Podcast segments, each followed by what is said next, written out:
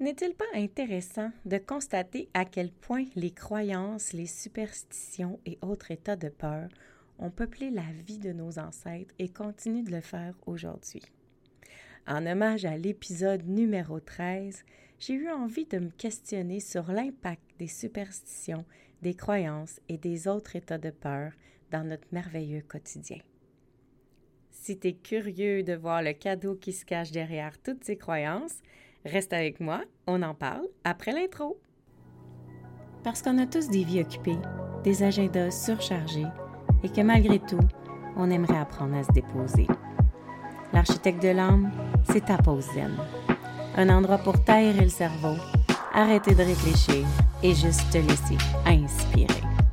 Un endroit pour toi, pour apprendre à sortir du mode cruise control qu'on a adopté et recommencer à cultiver la joie. Ensemble, on va se les remettre les deux mains sur le volant. Bienvenue dans l'architecte de l'âme. Bienvenue chez toi. Ah, mais que peut bien être le cadeau de croire à toutes sortes de trucs dans cette vie d'aujourd'hui? Quelle peut être l'utilité des croyances populaires, des superstitions ou des contes à faire peur? Le surnaturel a toujours été au rendez-vous. À l'époque, les conteurs, c'était une profession, c'était vraiment adulé et c'était un peu comme aller au théâtre. Le conteur racontait des histoires qu'on ne savait pas de où ça venait, si c'était vrai, si c'était fondé ou si c'était du surnaturel ou du complètement farfelu. Mais on avait envie d'y croire parce qu'il y avait toujours au fond de l'histoire une belle morale toujours le bon, le méchant, et à la fin, le triomphe du bien sur le mal. Il y a eu toutes sortes d'histoires, toutes sortes de légendes qui nous ont fait croire un peu plus à la religion, car on amenait le diable comme le méchant qui se transformait et qui faisait des pactes avec les gens, mais toujours à la fin du compte, on était capable de défaire les pactes du méchant démon, du méchant diable et de trouver de meilleures solutions que ce que le diable proposait à ces sujets. C'était intéressant parce que la religion, à l'époque, appuyait ce genre de contes, puisqu'on trouvait à l'intérieur de nous une force pour aller contre les forces du mal, on utilisait notre force intérieure et pour dupliquer notre force intérieure, on devait appliquer la grande croyance au sacré. Aujourd'hui, avec le temps, les histoires sont devenues un peu plus des contes de fées et toutes sortes de petits personnages en sont nés. C'est devenu des histoires d'êtres merveilleux, d'êtres farfelus comme les lutins, les farfadets, les feux follets, qu'on a mis en place pour essayer d'alléger l'imaginaire et de se donner le droit à un monde fantastique quelque part pour croire à toutes les possibilités. Ensuite est venu toutes les contes de faune maléfique, entourant les idées des loups-garous, des êtres à trois têtes, des monstres marins et tous les personnages qui étaient capables de jeter des sorts. L'idée de croire aux manifestations d'outre-tombe, c'était toujours pour croire à nos ressources intérieures et se permettre d'aller de l'avant. Et la plupart des superstitions ou des croyances populaires nous aide à croire en un avenir toujours meilleur. Donc, c'est pas d'hier que l'être humain a envie de croire en la magie. C'est pas d'hier qu'on a envie d'avoir des superstitions dans nos vies pour s'amener des balises. L'être humain, là, il rejette complètement, complètement les cadres. L'être humain veut être libre. Mais c'est quoi la plus grande recherche de l'être humain? C'est toujours d'être encadré, d'être balisé, d'avoir une ligne directrice à suivre. Ce que je trouve fascinant dans les croyances populaires et les superstitions, c'est que c'est le seul endroit où l'humain se donne le droit de croire en l'incroyable. comme si c'était illogique de croire en la magie, mais en croire en une superstition ou une croyance populaire, ça le rend légitime et non seulement ça nous donne le droit de croire, mais ça justifie pourquoi on a le droit de croire. La définition de superstition dans le dictionnaire est directement reliée à la religion. C'est le fait de croire en certains actes, certains signes, qui sont des signes d'une conséquence pour le futur. Sont des comportements irrationnels vis-à-vis -vis le grand sacré. C'est aussi une attitude religieuse qu'on pourrait se donner le droit de croire pour vrai. Tu sais, croire pour vrai dans le sens de prendre pour du cash, prendre pour une réalité. Alors, ça fait longtemps que les superstitions sont associées à la religion et au bien et au mal, parce que la religion, elle était toujours axée sur le bien et le mal. Donc, dans sa grande quête de se défaire de tous ces paradigmes-là, l'humain emprunte toutes sortes d'autres petits détours pour quand même encore croire. Selon toi, à quoi ça sert de croire que quand je m'assois devant une fenêtre ouverte à l'automne ou à l'hiver, je vais assurément attraper un torticolis. À quoi ça sert de croire qu'une femme qui est dans sa semaine de règles va pas réussir son gâteau? À quoi ça sert de croire que si je chante la messe des morts sans raison, je suis en train d'attirer la mortalité dans ma maison? À quoi ça sert de croire que si je balance un berceau vide, je vais automatiquement donner des coliques au bébé qui m'entoure? À quoi ça sert de croire que quand je marche avec quelqu'un et que je laisse un arbre nous séparer, c'est signe de mauvais présage et de déception? À quoi ça sert que pour que quelque chose se réalise, je dois toucher du bois afin d'attirer la bonne fortune ou le bon sort sur ce projet-là? Eh bien, tu aimeras peut-être pas ma réponse, mais ça sert à se détacher du résultat. Ça sert à s'éloigner de notre pouvoir de création. Parce que si je deviens conscient que je crée tout dans ma vie, dans mon entourage, je deviens conscient en quelque part de mon propre pouvoir mystique magique, mais surtout, je deviens responsable. Et si je suis responsable de tout ce qui m'arrive dans ma vie, ça veut dire que je suis responsable autant de mes bonheurs que de mes malheurs. Facile de se donner la responsabilité d'une création positive. Mais pourquoi on voudrait être responsable, être la cause de nos propres malheurs? Alors les croyances populaires et les superstitions et tous les autres états de peur qui nous gardent dans un imaginaire créatif viennent nous détacher de cette grande responsabilité spirituelle. Et quand c'est pas de ma faute, quand c'est la faute de la vie ou quand c'est la faute des autres, mais à ce moment-là, j'ai rien à changer. J'ai rien à observer de moi et j'ai rien à améliorer. C'est à cause du mauvais sort, c'est à cause de la malchance. Quand c'est à cause de l'extérieur qui m'arrive quelque chose de le fun,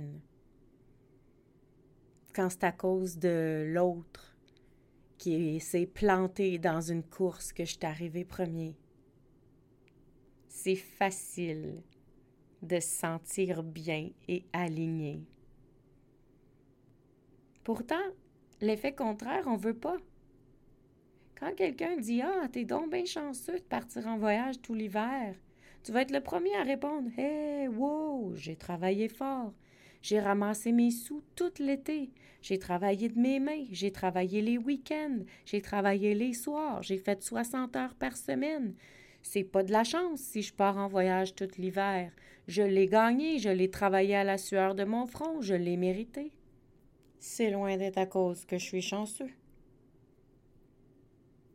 Mais quand quelqu'un te dit Hum, t'es vraiment malchanceux d'avoir euh, un accident, tu vas dire Ah oui, la vie m'en veut. Je sais pas pourquoi j'ai eu ça, je le méritais tellement pas. Ça doit être parce que j'étais passé sous une échelle la semaine d'avant. En plus, dans cette journée-là, j'avais réalisé que ma voisine avait un chat noir et qui venait souvent s'asseoir les soirs de pleine lune sur mon balcon. C'est clair que j'ai eu un accident à cause de ça. Parce qu'on ne veut pas avoir la responsabilité, on ne veut pas être la cause du mauvais sort. On est des bonnes personnes. Et ce qui est intéressant, c'est qu'on ajoute le mérite là-dedans. L'humain est conditionné pour mériter ce qui lui arrive plutôt que de prendre sa responsabilité. Mais il n'y a personne qui mérite le négatif qui lui arrive. Il n'y a pas un être au niveau de l'âme spirituelle qui est méchant. Donc, il n'y a pas une âme qui mérite d'être punie. Bien sûr, je ne suis pas dans les lois, je ne suis pas dans les comportements euh, qu'on peut euh, réprimer avec des règles, avec de la moralité, avec euh, des règles sociétaires. Là, je te parle d'âme et de spiritualité. Je te parle de responsabilité de nos quotidiens. Alors, croire en la magie, ça a deux versions. Si je crois qu'il peut m'arriver du malheur, ben je crois aussi qu'il peut m'arriver du bonheur. Et je peux être la personne qui va laisser ça dans les mains de l'univers, dans les mains du hasard. Mais je peux aussi être l'autre personne qui prend la charge de sa responsabilité et qui, au lieu de voir ça comme du travail, une lourdeur ou une obligation, en profite pour voir toutes les possibilités de création que cette magie-là m'apporte dans ma vie. Toutes les possibilités de matérialisation de mes idées et de bâtir ma vie, de façonner ma vie à mon image, à ma façon, à ma saveur, à mon essence. Quel type de personne es-tu présentement?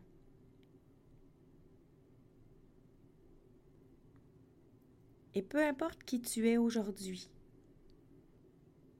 qui as-tu envie d'être demain? À quoi as-tu envie de croire à partir de maintenant?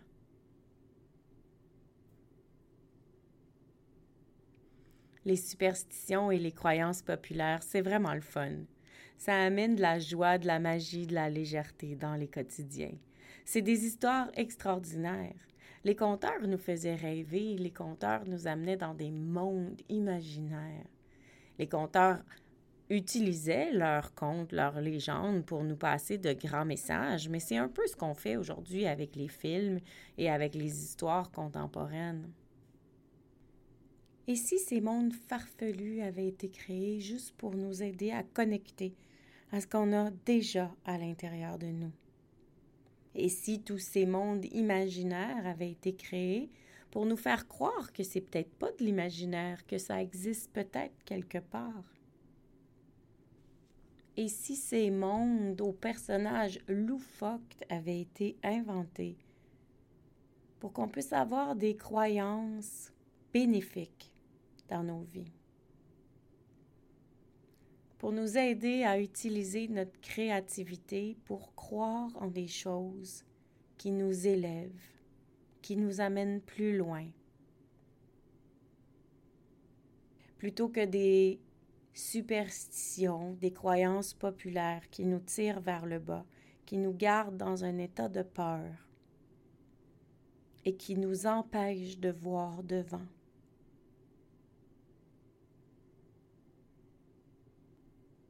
Et si on reconnaissait toutes les peurs qui sont sous nos superstitions, sous nos croyances populaires, tu sais, toutes les raisons qui font qu'on aime croire à ces pensées qui sont quand même assez limitantes parfois. Et si on reconnaissait ces peurs cachées-là comme des grands messages de ce qui se passe dans notre propre vie?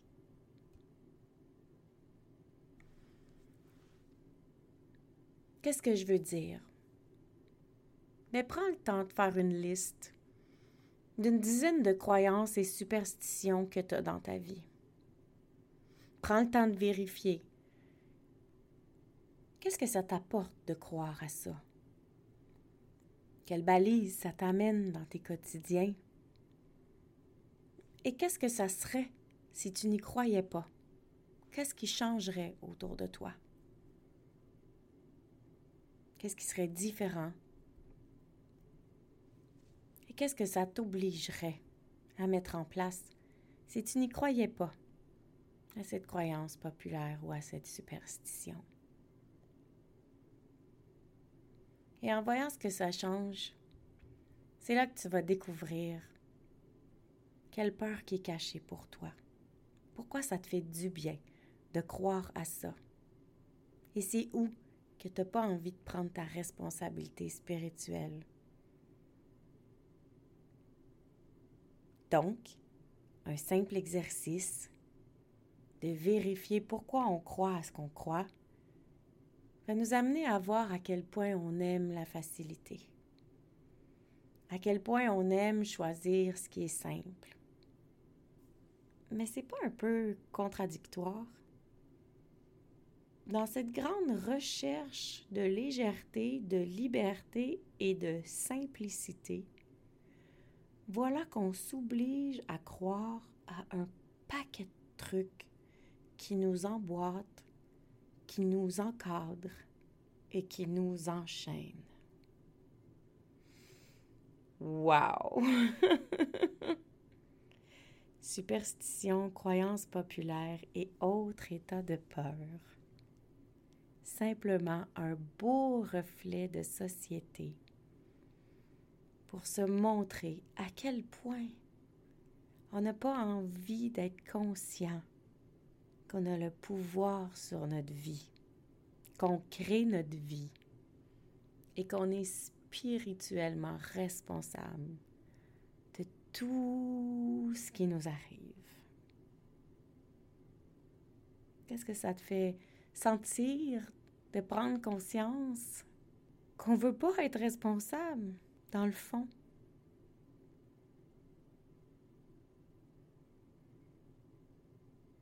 Eh bien, j'espère que ça te fait sentir humain.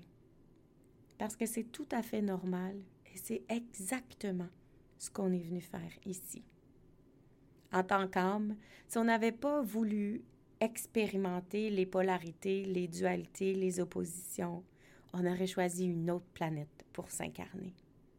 Alors profite-en.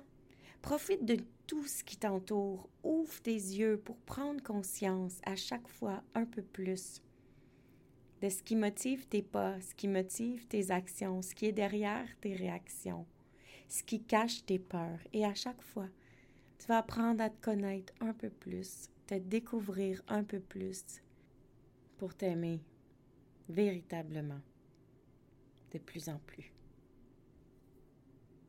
Juste avant de te laisser quitter et partir dans tes réflexions sur tes propres croyances populaires que tu appliques dans ta vie ou que tu crois à dur comme fer, j'ai envie de te faire la lecture de quelques croyances qui me font bien rire. Et c'est surtout parce que c'est l'épisode 13 qui me fait penser de parler des croyances populaires et des superstitions parce qu'il y a toutes sortes d'idées qui entourent le chiffre 13. Pour toi, le 13 ou le vendredi 13, est-ce que c'est une superstition? briser un miroir qui apporte sept ans de malheur, ouvrir un parapluie à l'intérieur, beaucoup de malheur, beaucoup de mauvais présages. Poser un chapeau sur le lit attirerait aussi le mauvais sort. Offrir ou recevoir un couteau en cadeau est un briseur d'amitié. Passer sous une échelle porte malheur. Voir un chat noir traverser devant soi, un grand mauvais présage est à l'horizon toucher du bois pour conjurer le mauvais sort, poser un pain à l'envers sur un comptoir. Oh, quel grand malheur! Est-ce que tu en connais d'autres? Est-ce qu'il y en a d'autres qui influencent ta vie? Viens me les écrire, ça va me faire tellement plaisir de te lire. J'espère que tu as apprécié l'épisode d'aujourd'hui. J'espère que ça t'a apporté une certaine réflexion sur à quel point on aime se détacher des résultats et à quel point on est inconscient de notre grand pouvoir de création. Je te souhaite de reconnecter à la magie, de recroire aux étincelles et de te laisser être l'enchanteur de tes propres histoires et de devenir ta propre légende. Merci d'avoir été ici. Je te souhaite une excellente semaine. À tout bientôt. Ah, gratitude fois mille d'avoir été ici. Ça me fait tellement plaisir de jaser avec toi. J'ai déjà hâte au prochain épisode.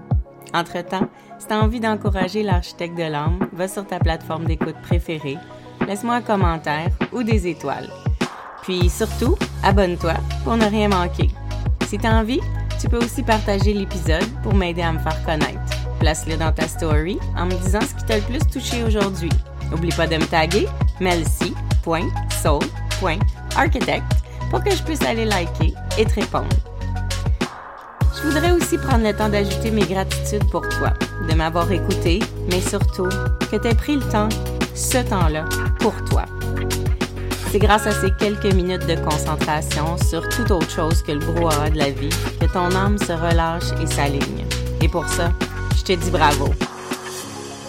Parce qu'à chaque écoute, tu reprends tranquillement ton volant vers la grande liberté. Cette liberté d'être, cette liberté de conscience, cette liberté de joie. Alors, si tu juste une pépite à retenir aujourd'hui, ben c'est mon secret du bonhomme, mon outil de gestion pour tous les soucis, ma phrase préférée écoute ton feeling. À tout bientôt. Love, men.